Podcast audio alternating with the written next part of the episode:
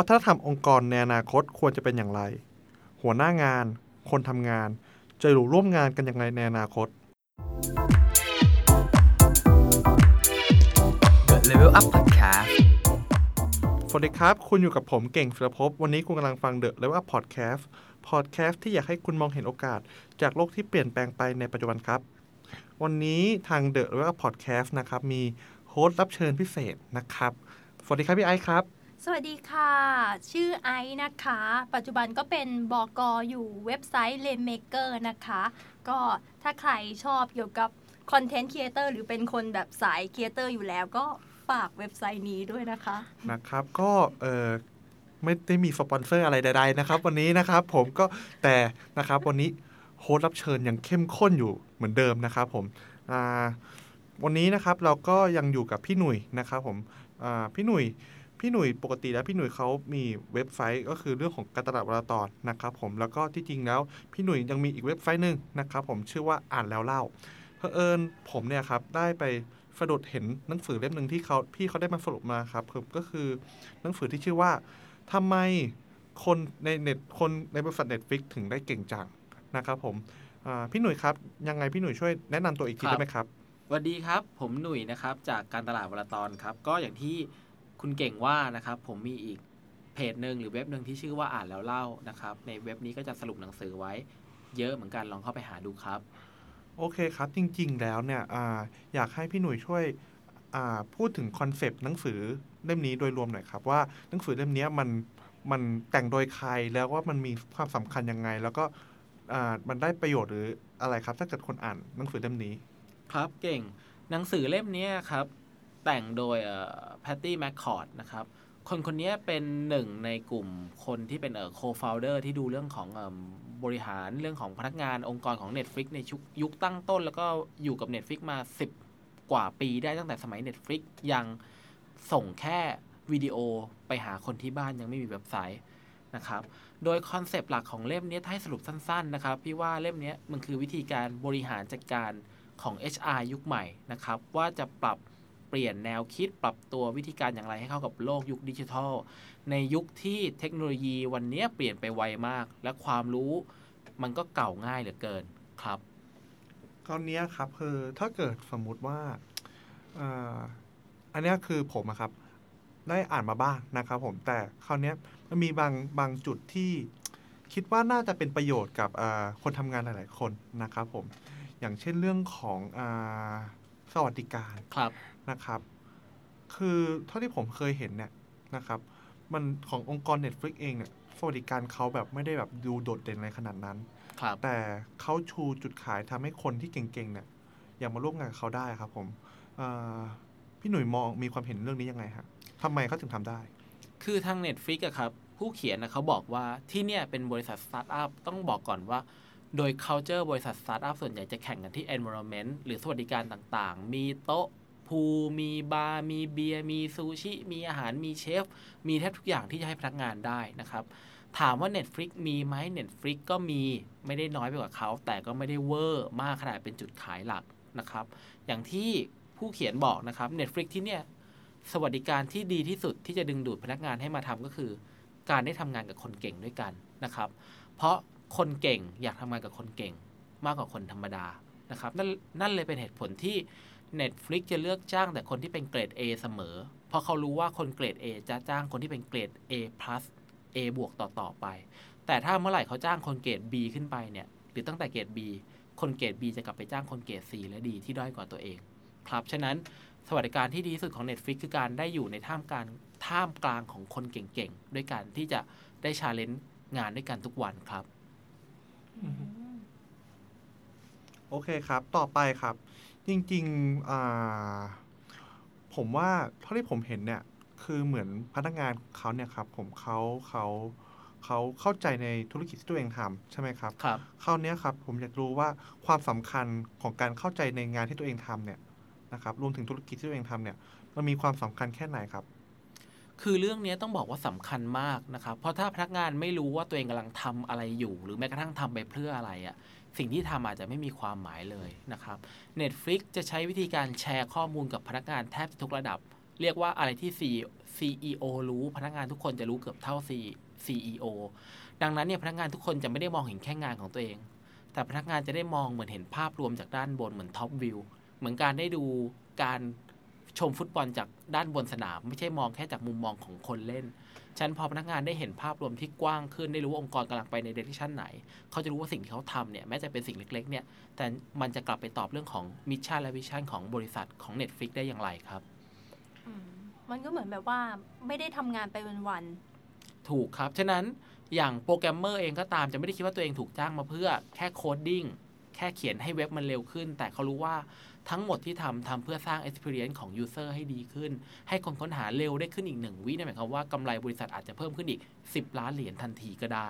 ครับๆอืมสิ่งนี้มันก็คือเหมือนเป็นการแบบย้อนกลับเข้ามาที่ตัวเขาด้วยถูกไหมคะ ถูกครับผมอืมนั้นผมผมเห็นว่าจริงๆแล้วอะคือวัฒนธรรมองค์กรของต่างประเทศเนี่ยเขาจะมีเหมือนเป็นแบบพูดตรงเนาะครับนะครับเอ่อพี่หนุ่ยมีความเห็นเรื่องนี้ยังไงฮะ คือการพูดตรงมีข้อดีนะครับ แต่เราต้องแยกให้ออกว่า ระหว่างการพูดตรงกับการพูดที่กระแทกกระทันกันมันต่างกันยังไง การพูดตรงคือการกล้าแสดงความคิดเห็น สิ่งที่เราคิดไม่ตรงกันกับอีกฝั่งอีกฝั่งหนึ่งของคนในห้องทำให้เราได้เห็นมุมมองใหม่ ๆ มากขึ้น แต่ในการพูดตรงจะเกิดขึ้นได้ก็ต่อเมื่อเราเปิดใจฟังอีกฝ่ายหนึ่งแบบตรงๆเหมือนกัน การพูดจะไม่เกิดผลถ้าไม่มีคนฟังดังนั้น คนพูดก็ต้องเรียนรู้ว่าจะพูดยังไงให้อีกฝ่ายหนึ่งฟัง คนฟังก็ต้องเรียนรู้ที่จะฟังว่าสิ่งที่เขาต้องการสื่อคืออะไร ฉะนั้น Netflix จะเขาประกาศเลยว่ากล้าให้พนักงานเนี่ยไฟกันเต็มที่หรือแม้กระทั่งไฟกับ CEO ก็ได้นะครับ เพราะสุดท้ายแล้วเขาเรียนรู้ว่าสิ่งที่สำคัญคือการชนะในห้องไม่ใช่ว่าใครคนใดคนหนึ่งชนะ แต่การชนะในห้องคือการที่องค์กรชนะได้พาไปข้างหน้าอย่างถูกต้องนะครับ ครั้งหนึ่ง CEO เคยเถียงกับ พนักงานเอ่อ C level อีกคนหนึ่งเหมือนกันนะครับ ในเรื่องหนึ่งเนี่ยแหละนะครับจนสุดท้ายแล้วเขาพบว่าตัวเขาเองเป็นฝ่ายที่คิดผิด แต่เขาก็กลับมาชมให้พนักงานคนอื่นฟังว่าโชคดีมากที่เขาคิดผิดนะครับเพราะไม่อย่างนั้นถ้าเขาสิ่งที่เขาคิดเนี่ยแล้วพนักงานทุกคนดันเชื่อเนี่ยองค์กรอาจจะผิดพลาดไปมากกว่านี้นะครับเพราะเขามองว่านี่คือสิ่งที่องค์กรได้ไม่ใช่แค่ตัวเขาครับ แต่ทีเนี้ยคือเท่าที่ฟังแล้วก็จากใครที่เคยได้อ่านหนังสือนี้ขึ้นมาค่ะ ก็คืออย่างที่บอกว่าการพูดตรงในที่ประชุม หรือการ brainstorm something สักอย่างเนี่ยเออก็แบบทำให้แบบเกิดจุดประกายไอเดียใหม่ๆเข้ามา แต่ทีนี้คือมันเป็นวัฒนธรรมในต่างประเทศ แต่วัฒนธรรมในไทยเราสามารถใช้แบบเนี้ย culture แบบนี้ได้ไหม บางคนอาจจะแบบว่าพูดตรงไปแล้วในที่ประชุมแต่ครับมันไม่จบมันนอกรอบครับอืม เรื่องนี้ถามว่าทำได้ไหมผมขอตอบว่าทำได้นะครับ จากตัวผมเองเนี่ยตอนผมเป็นหัวหน้าผมมีลูกน้อง ผมจะถามลูกน้องผมเสมอว่า มีอะไรที่อยากจะบอกบ้าง สิ่งที่ผิดพลาดของไอเดียพี่คืออะไร ผมจะไม่ถามว่าไอเดียผมถูกไหนผมจะถามเลยว่าอะไรที่มันพลาดบ้างบอกมาให้หมด เราอยากฟังทุกอย่างแล้วเราจะเอามาปรับปรุง ฉะนั้นคนถามเนี่ยอาจจะต้องเริ่มจาก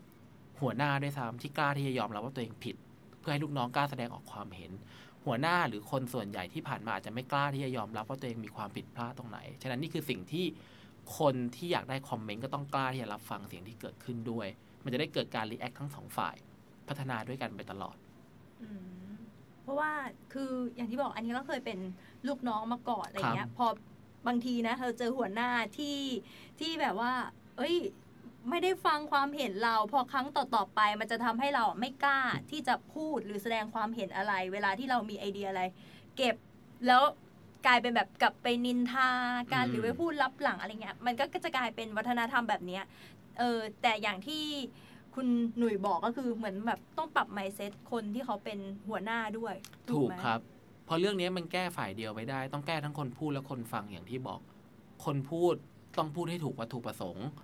ไม่เอาอารมณ์มาเป็นส่วนนะครับ คนฟังก็ต้องแยก objective ให้ออก ไม่เก็บ subjective เอาไว้ในหัวนะครับอืมเอิญจริงๆวันเนี้ยที่ที่เชิญแบบพี่ไอ้กับพี่หนุ่ยมา เพราะว่าตัวผมเองเนี่ยยังไม่เคยเป็นหัวหน้าใครนะครับ ผมก็เลยอยากจะรู้ว่าถ้าเกิดวันหนึ่งเรามีโอกาสได้เป็นหัวหน้า หรือคุณผู้ฟังมีวันหนึ่งได้มีโอกาสได้เป็นหัวหน้าคนใช่ไหมครับ อยากจะรู้ว่าถ้าเกิดเราอยากจะสร้างทีมที่มีคนเก่งๆเข้ามาในทีมเนี่ยเราควรจะสร้างทีมยังไงครับ หนึ่งนะครับ จากประสบการณ์ที่เป็นหัวหน้ามาก็คือ เราต้องหาลูกน้องที่เก่งกว่าเราเสมอนะครับ อันนี้เป็นความยากในแง่ของอีโก้อัตราตัวตนของมนุษย์เราทุกคนนะครับ หัวหน้าต้องกล้าที่จะละทิ้งตัวเองไว้ เลือกลูกน้องที่เก่งกว่าขึ้นมานะครับเอาเข้ามาช่วยงานเพราะถ้าเกิดเรามีลูกน้องที่ไม่ได้เก่งกว่านั่นหมายความว่าผลงานเราก็จะไม่ไปถึงไหนเหมือนกัน ฉะนั้น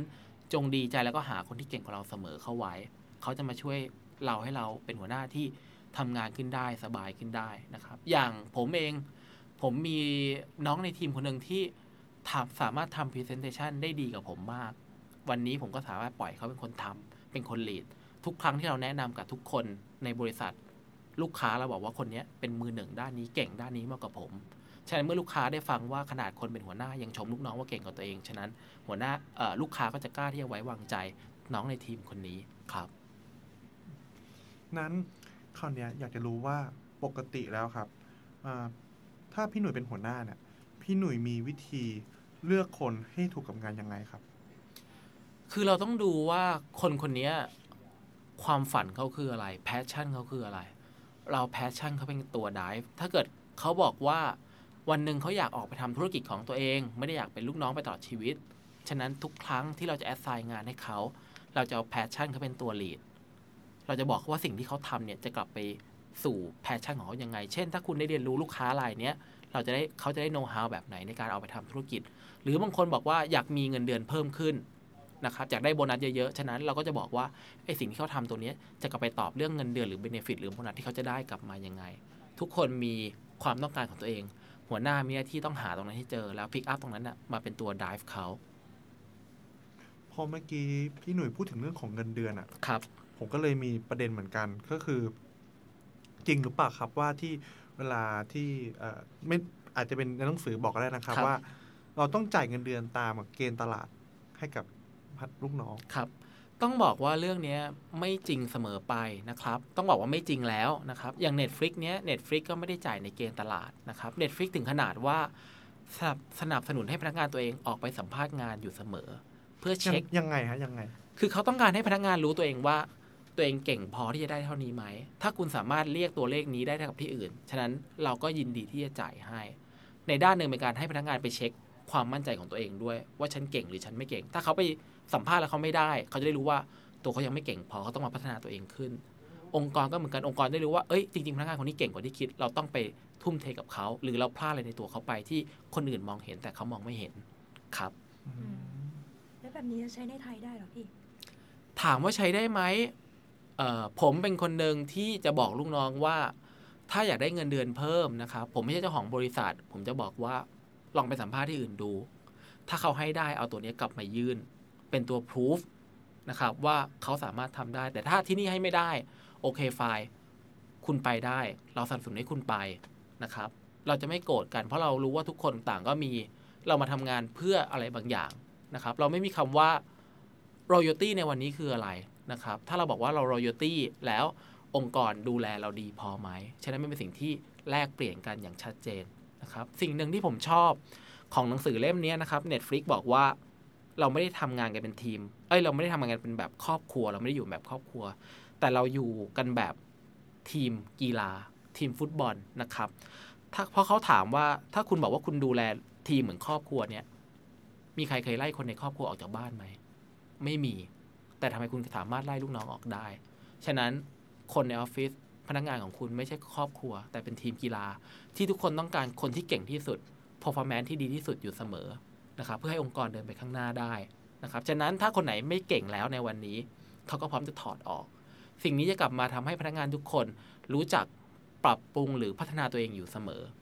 ปรับปรุงให้ทัน โลกให้ทันเทคโนโลยีให้ทันตลาดอยู่เสมอนะครับ เราจะอยู่ในจุดเดิมใช้ความรู้เดิมเพื่อหาเงินแบบเดิมๆอีกต่อไปไม่พออีกแล้วในวันนี้ครับ แล้วถ้ามองอีกแง่มันจะกลายเป็นสร้างความกดดันให้เขาหรือเปล่า ก็ถือว่าใช่นะครับ เพราะทุกวันนี้โลกมันหมุนไปเร็วมาก ไม่มีใครไม่กดดัน ถ้าคุณไม่อยากกดดันสิ่งเดียวที่คุณทำได้ทำได้คือคุณต้องออกไปจากเกม คุณต้องไม่อยู่ในเกมเศรษฐกิจไม่อยู่ในเกมการแข่งขัน ออกไปอยู่ส่วนตัวคนเดียว แบบนี้คุณไม่กดดัน แต่ถ้าคุณเลือกที่อยู่ในเกมแน่นอนกติกามันมี ทุกที่ต้องการคนที่เก่งที่สุด ในคอสที่จ่ายน้อยที่สุด พนักงานก็เหมือนกัน อยากได้ที่ที่ได้เงินดีที่สุด ฉะนั้นมันก็จะมีจุดที่มันเรียกว่าวินวินทั้งสองฝ่าย แค่ต้องหาให้เจอครับ พอเมื่อกี้พี่หนุ่ยพูดเมื่อกี้มเหมือนมันคลุมเครือนะครับ มันมีออกแนวดักดักคราวเนี้ยก็เลยอยากจะรู้ว่าปกติแล้วเวลา ต้องเออต้องจากลากับลูกน้องครับใช่ไหมครับ ผม ต้องแบบว่า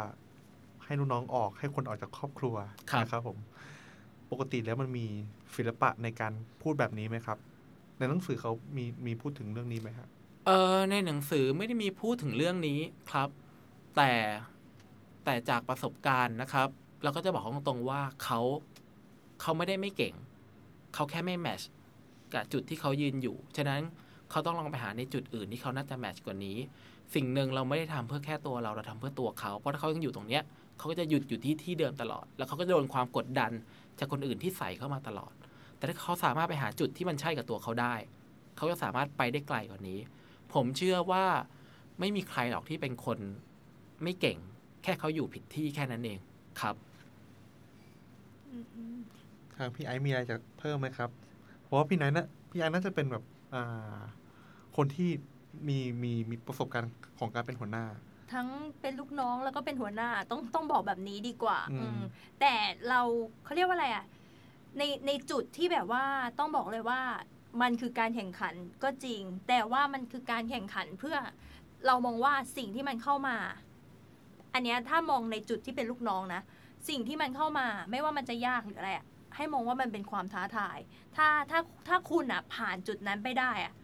มันคือความภาคภูมิใจแล้วมันก็คือ success ทำให้คุณอะเหมือนคุณขึ้นบันไดแล้วคุณก็ก้าวขึ้นไปได้อีก เพราะว่าคงไม่มีใครอยากอยู่จุดเดิมหรอก ยิ่งถ้าเราได้พัฒนาตัวเองไปเรื่อยๆ ก็เป็นเรื่องที่ดี ซึ่งถ้ามองในมุมของหัวหน้าเหมือนกันว่า ถ้าเราได้เห็นลูกน้องของเราพัฒนา เราก็พร้อมที่จะมอบโอกาสหรือ offer อะไรให้เขาอะซึ่งซึ่งจริง ๆ หัวหน้า ทุกองค์กรอะเขาก็พร้อมที่จะแบบมอบโอกาสให้อยู่แล้ว อยู่แค่ว่าคุณอะเป็นคนที่แบบควรจะได้รับโอกาสหรือเปล่า เพราะอย่างที่พี่หนุ่ยบอกอะ่ะ มันก็ย้อนกลับไปที่หนุ่ยคนองค์กรเขาต้องการคนเก่ง แต่แค่ว่าคุณเก่งในจุดที่คุณแบบได้โอกาสที่จะไปต่ออะไรหรือเปล่า อะไรแบบนี้ ซึ่งทั้งนี้ทั้งนั้นอะเทคนิคในการพูดว่า เออ ถ้ามันถึงจุดไม่แมทหรืออะไรยังไง มันก็แล้วแต่คนด้วย เพราะว่าต้องบอกว่าแต่ละคนมันก็ ความรู้สึกจิตใจมันก็ไม่เหมือนกันเนาะใช่ครับถูกไหมใช่อืมศิลปะในการพูดก็สำคัญจริงใช่ครับ นั้นก็เอ่ออยากให้ทุกคนนะครับ ลองเอาสิ่งที่ได้จากการพูดคุยวันนี้นะครับ ไปลองปรับใช้นะครับ ไม่ว่าจะเป็นทั้งลูกน้องหรือเป็นทั้งเจ้านายนะครับ เพราะว่าสุดท้ายนะครับ การทำงานร่วมกัน จะต้องเจอกันครึ่งทางนะครับ เพื่อให้